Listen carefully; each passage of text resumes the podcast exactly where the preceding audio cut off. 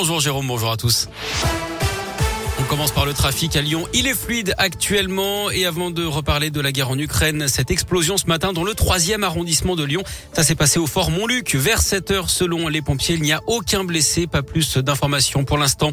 137 morts et 316 blessés côté ukrainien. C'est le bilan provisoire depuis le début de l'invasion russe hier matin d'après le président ukrainien Volodymyr Zelensky qui affirme que les Russes visent des civils à Kiev, la capitale touchée par des bombardements. Tôt ce matin, des combats sont en cours au nord de la ville. De son côté, Moscou revendique un succès militaire après les opérations du premier jour pour défendre les séparatistes pro-russes et démilitariser l'Ukraine. Le Kremlin explique vouloir en faire un pays neutre. 100 000 personnes ont fui le pays, des milliers déjà à l'étranger. La France prendra sa part, a dit hier Emmanuel Macron. Grégory Doucet est lui prêt à accueillir des réfugiés à Lyon.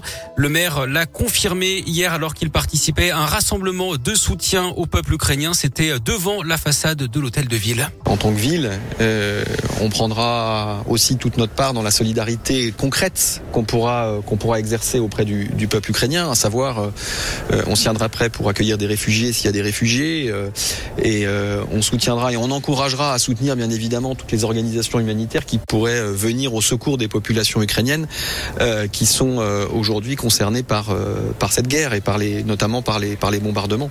200 personnes ont participé hier à ce rassemblement. Un autre doit avoir lieu à 15h dimanche toujours à Lyon, place Bellecour. Hier Emmanuel Macron lui était le premier chef d'État occidental occidental à pouvoir parler au téléphone avec Vladimir Poutine. Il lui a redemandé de cesser les opérations militaires. La France qui va renforcer son contingent au sein de l'OTAN en Estonie et en Roumanie. Les dirigeants européens, eux, ont décidé de nouvelles sanctions contre la Russie. Les secteurs de l'énergie, de la finance et des transports seront impactés, mais aussi le raffinage du pétrole et l'aéronautique. On en sait plus sur l'accident de la semaine dernière entre une trottinette et une voiture montée de Choulan. D'après le progrès, au moment du choc, la trottinette circulait à contresens tandis que la voiture était en train de doubler par la droite sur une voie de bus.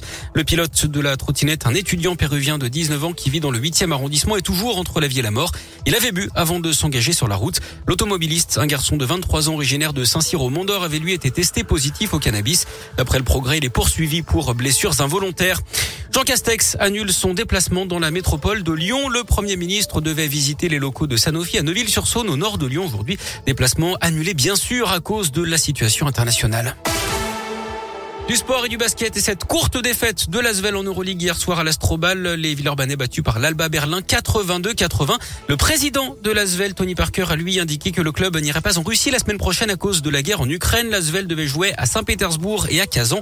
Une réunion de l'Euroleague est prévue aujourd'hui pour statuer sur la suite de la compétition et sur la situation des clubs russes Kazan, Moscou et Saint-Pétersbourg. Et puis en foot, le tirage au sort des huitièmes de finale de la Ligue Europa à la mi-journée. L'OL avait terminé premier de sa poule et sera donc bientôt fixé son adversaire.